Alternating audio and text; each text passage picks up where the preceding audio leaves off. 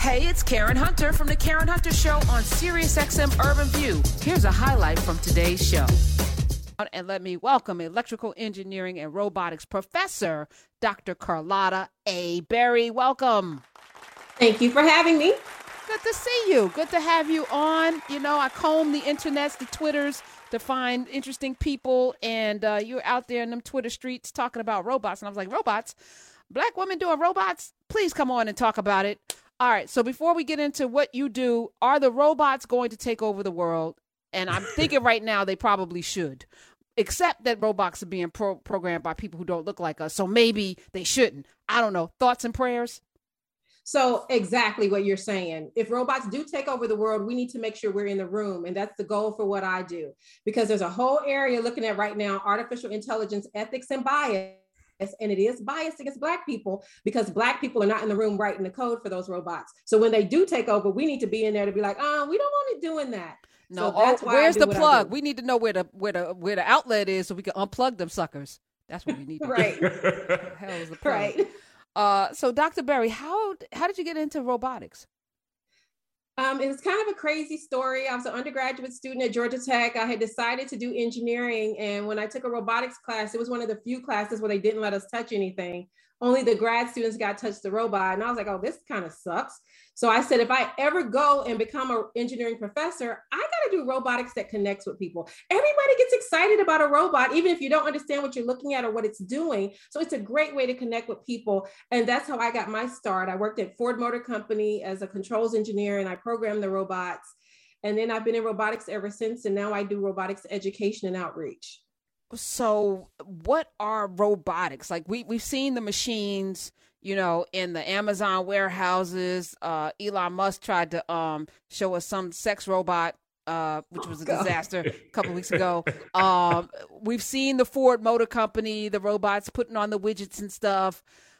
Do you program those? Do you build them? I do mostly software. So I'm an electrical engineer, and electrical engineering is controls. So that's basically writing artificial intelligence to make the robot do what you want it to do. So that's why I talk about you got to have diversity in that room because if a bunch of white guys are programming your robot, that's when you get robots that don't recognize Black people or the one that recently had that man arrested because the AI thought he looked like a driver's license from shoplifting. So I do more of the controls and the software than the building of robots. That's normally mechanical engineers. But that's the other cool thing about robotics is it hits on a lot of different areas. Can you talk about you, you talked a little bit about inclusion at inception as it relates to AI and and um and being behind the scenes in the tech, right? Um, Melinda Gates, I thought I honestly thought that that we were gonna have like a total revolution in tech about five years ago when Melinda Gates got on stage at World Economic Forum and said that um, we know for a fact that if you don't build inclusion into these technologies, bias automatically appears. Like literally, she said algorithms will turn yeah. racist on you in a heartbeat. And, and I was thinking, oh, well, Melinda Gates said it like other white people, other people in tech, they will all sort of rally around this. What's going on in tech right now that you can talk about in terms of how how who's who's helping to combat it? Are there any people that are doing a good job at it? Well, I'm obviously biased and I'm a yeah. member of Black in Engineering and Black in Robotics. So I'm going to say we're doing a good job at it. But I think part of doing a good job at it is amplifying the problem. Mm-hmm. And there are gatekeepers. Unfortunately, there's gatekeepers, and the gatekeepers look like the people who are there because people are more comfortable working with people who look like them.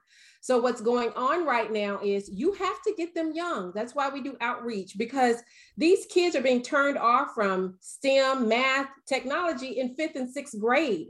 So they're never even getting to where we are. They need to see more role models that look like us. We got to amplify Black STEM, normalize it, and support it so that the little girl who's sitting in fourth grade math and when somebody turns to her and goes girls aren't good at math she's like no yes they are because i know some black women engineers mm-hmm. so we're mm-hmm. actually losing them at a much lower threshold probably than what melinda gates was talking about i think all her outreach work is great but we have to get there at a younger level and we have to stay there with them all the way through college because there are barriers all the way we like to say it's not a pipeline it's a journey but for women and Black people, that journey has alligators and moats and arrows and darts and microaggressions and all this stuff going on where they go, you know what, I'm out. Yeah. Whoo. So how do we get the? So what was your entry point? So it wasn't just college. Like you, you had to already be good yeah. at math to be in an engineering program. Like what? What was the thing that sparked your your love of electrical engineering and, yeah. and getting involved in math and science? I'm I'm about to show my age. Um, there was no real cell phones or internets, but I was in a program called Inroads in high school. What? And I'm was, on the board. I'm on the board. Really? Yeah. Look at that. Hey, Inroads. So, yeah, when I was in high school, um, I was good. I was at a magnet school and I was good at math and science. And they had us go to a career counselor. And she said, Well, have you considered engineering? I said, The train conductor? And they were like, That's not what engineering is. And I had to walk to the library after school and look up engineer because no cell phone, no Google, none of that. And I was like, I wanted to teach high school calculus, but I guess that looks all right. I'll give it a try. So that's why I have a dual degree from Spelman and Georgia Tech because I wanted to keep the math degree just in case the Georgia Tech thing didn't work out. So the education and the engineering came later. That was after getting to Georgia Tech and not having any Black women or any Black engineering professors. And I was like, man, this is fun. This is interesting, but the people teaching me are not fun, not interesting, and don't want to make me stay here. So I'm going to become an engineering and robotics professor because I need to be on the other side pulling people through because right now they're running me away. So what does one-on-one look like for people who the young people who are listening in the cars with their parents right now and maybe they're 10, 11 years old. What what what's the entry point? How do you grab them? So the entry point, and I get asked this question a lot. I actually have a whole blog about it because I get asked it so much. Is get your kids' hands on some stuff creating, not just being a consumer of technology. Get them off the video game and show them how to make a video game. Right now, there's free software online, code.org, girls who code, boys who code. Um, all of them, Boy Scouts, Girl Scouts, they all have STEM programs now where they can learn how to do these things for free. VEX, VEX has free virtual coding online as well. When I teach outreach programs for schools that can't afford to buy the robots, we go to these free websites and I get on Zoom with them and I show them how to write a program to make their little virtual robot drive around in circles. This stuff is free. Legos, you can start with Legos, building towers, Tinker Toys, anything. Let them go take a pen apart and figure out how to put the pen back together. All of that is the entry point for engineering. Creativity and innovation is the way to go. And Dr. reward kids for doing it. Reward them for taking Absolutely. stuff apart and putting it back together. Yeah. My daughter's Girl Scout troop does Vex Robotics, First Lego League. You know, there are these programs everywhere. And a lot of them, when I go and talk to them, I don't hardly see our kids at all. It's normally little white kids and little Asian kids. And it breaks my heart because I'm doing this to bring more of us along to diversify these fields. But our children are not being signed up for these programs. And sometimes it's a cost. And I understand that.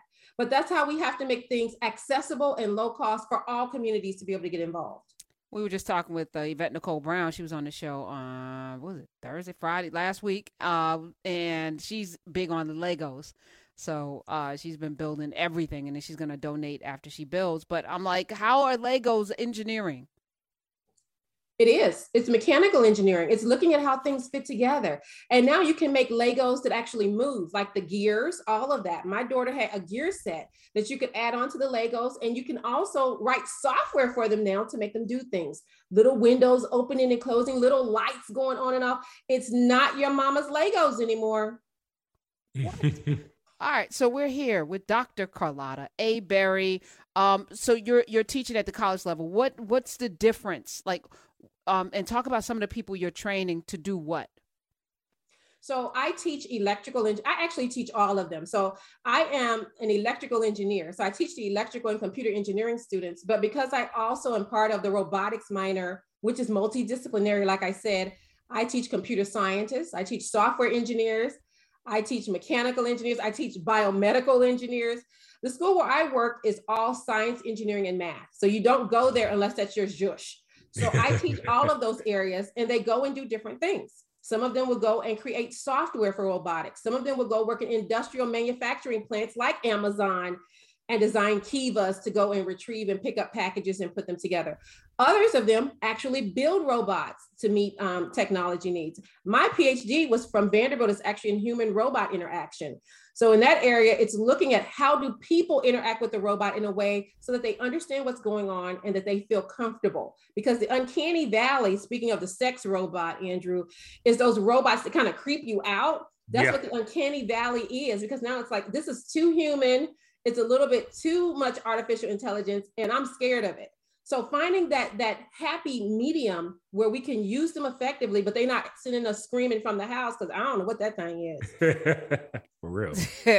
Uh, talk talk about the future because i feel like you know, we were the last black folk to get the computer. You know, we were the last to get the cell phone. But when we got the cell phone, oh my goodness, we were the ones to innovate and come up with all of the things. We come into technology and remix it and make it hot, right? Whether we're talking about a yeah. Twitter, or social media platform, or you know, clubhouse type of thing, we come in and bring our goodness, and then the company's valued at a billion dollars. And then, yeah. like you know, then they say bye Negroes and go get their money and ride off into the sunset. I need us to be at the forefront. What do we need to innovate? Like, you know, just uh, recently I, I launched a social media platform, and the biggest, it was daunting because I'm like, I've never been on anything first, you know, where it's like, all right, I'm the first person on here. What do I do? You know, usually we're coming into something it's easy to remix because we have it you know whether it's a song or whatever come in we know how to make it hot talk to us about how to innovate, like how to create what's coming next and what is coming next, in your opinion.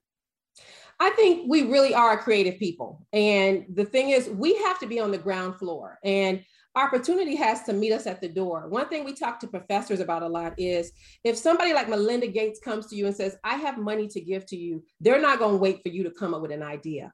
That, added, that idea needs to be in your back pocket. I need to be like, it's right here. I'm ready ready to launch whenever you are. So I think we have to meet opportunity at the place where we're technically sound and ready to go. That means you need to have your stuff tight and in order. I'm always thinking, I'm always creative. You know, I'm always looking at what happens if you do this, what happens if you do that. You need to keep track of your ideas and have your stuff ready to go. Learn how to make apps before somebody asks you to make apps. Learn how to launch a social media platform before somebody asks you to, to launch the platform.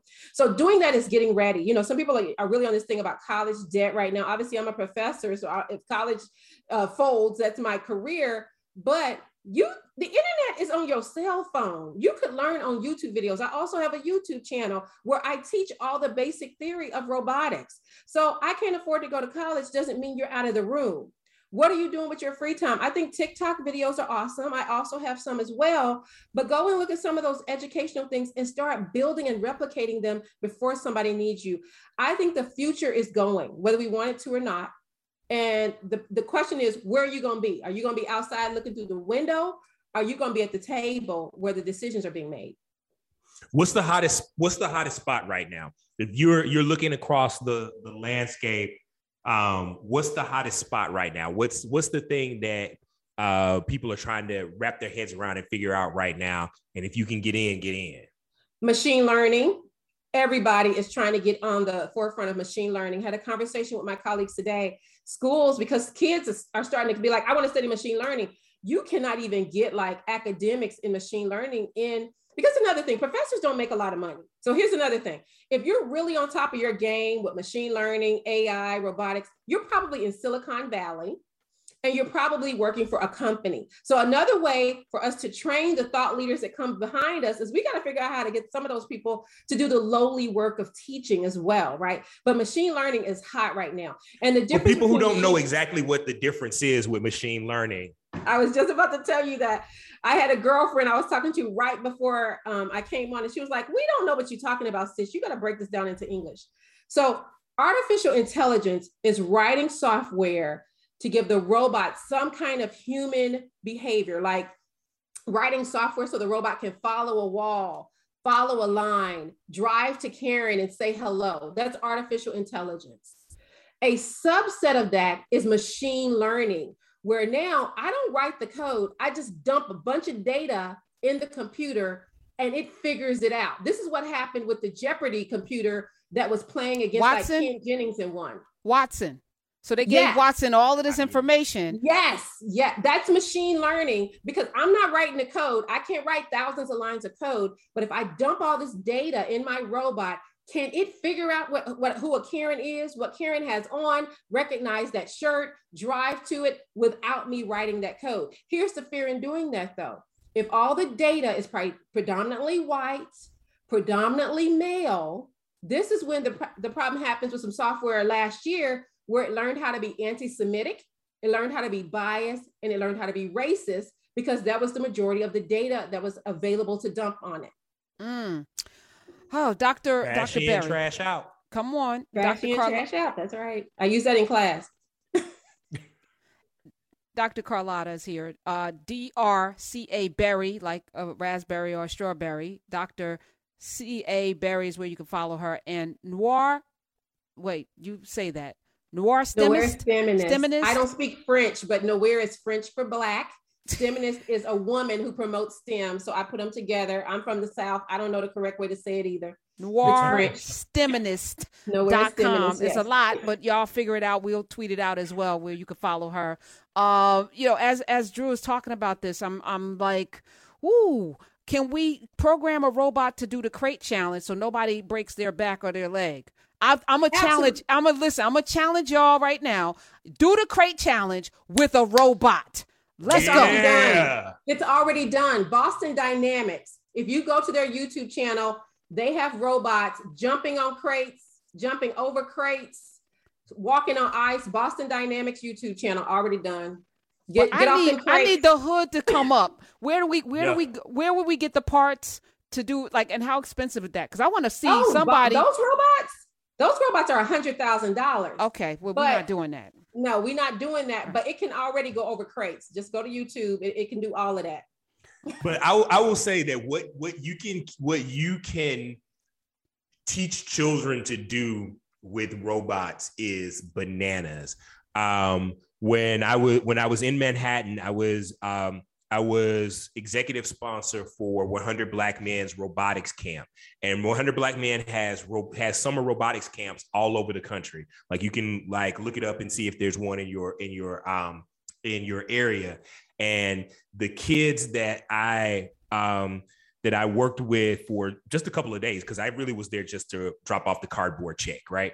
And but the kids gave me one of the robots that they had trained and they literally had trained it to respond to an iphone. And the robot would just turn left right up and down or whatever. But the fact that these were middle schoolers that had figured out how to how to use an iphone as a remote control for a robot like i can't wait to see what those kids do in the future. Kids are mm-hmm. ready they're ready because they woke up with their hands on the computer. They woke up with a cell phone in their hands. They are ready. They're they are open sponge. I give workshops for kids and adults, and I will say sometimes the kids come and just take the little Zoom room over. Like, well, what about this? I'm like, Lord have mercy. Let me get the old folks caught up. I'm, I'm there with you, baby, but you know I got to bring grandma along. Kids are ready. um. So uh, this is this is going to be really interesting. I want to keep this going. Dr. Berry, and I want to have you back on, and we want to have I want to do the YouTube, and and hopefully I'm going to invite you into Knarrative as well because this is this is uh, the future, and we need to not just be a part of it. We need to help c- control and direct it. We need to be able to build the world we want to live in, and not leave it up to somebody else, and then be mad because our hands doesn't recognize our hands under the the, the dispenser for soap and for the yeah for the hand blower and all. That. I show that. that one in class too. I show that. Yep, all of that. Yeah, let's thank stop you. being mad. Let's get busy. Um, thank you so much for, for joining us. We're going to keep having a conversation with Dr. Berry. Dr. C.A. Berry is where you can follow her. Hey, this is Karen Hunter. You can listen to The Karen Hunter Show live every Monday through Friday at 3 p.m. East on SiriusXM Urban View Channel 126 or anytime on the SiriusXM app.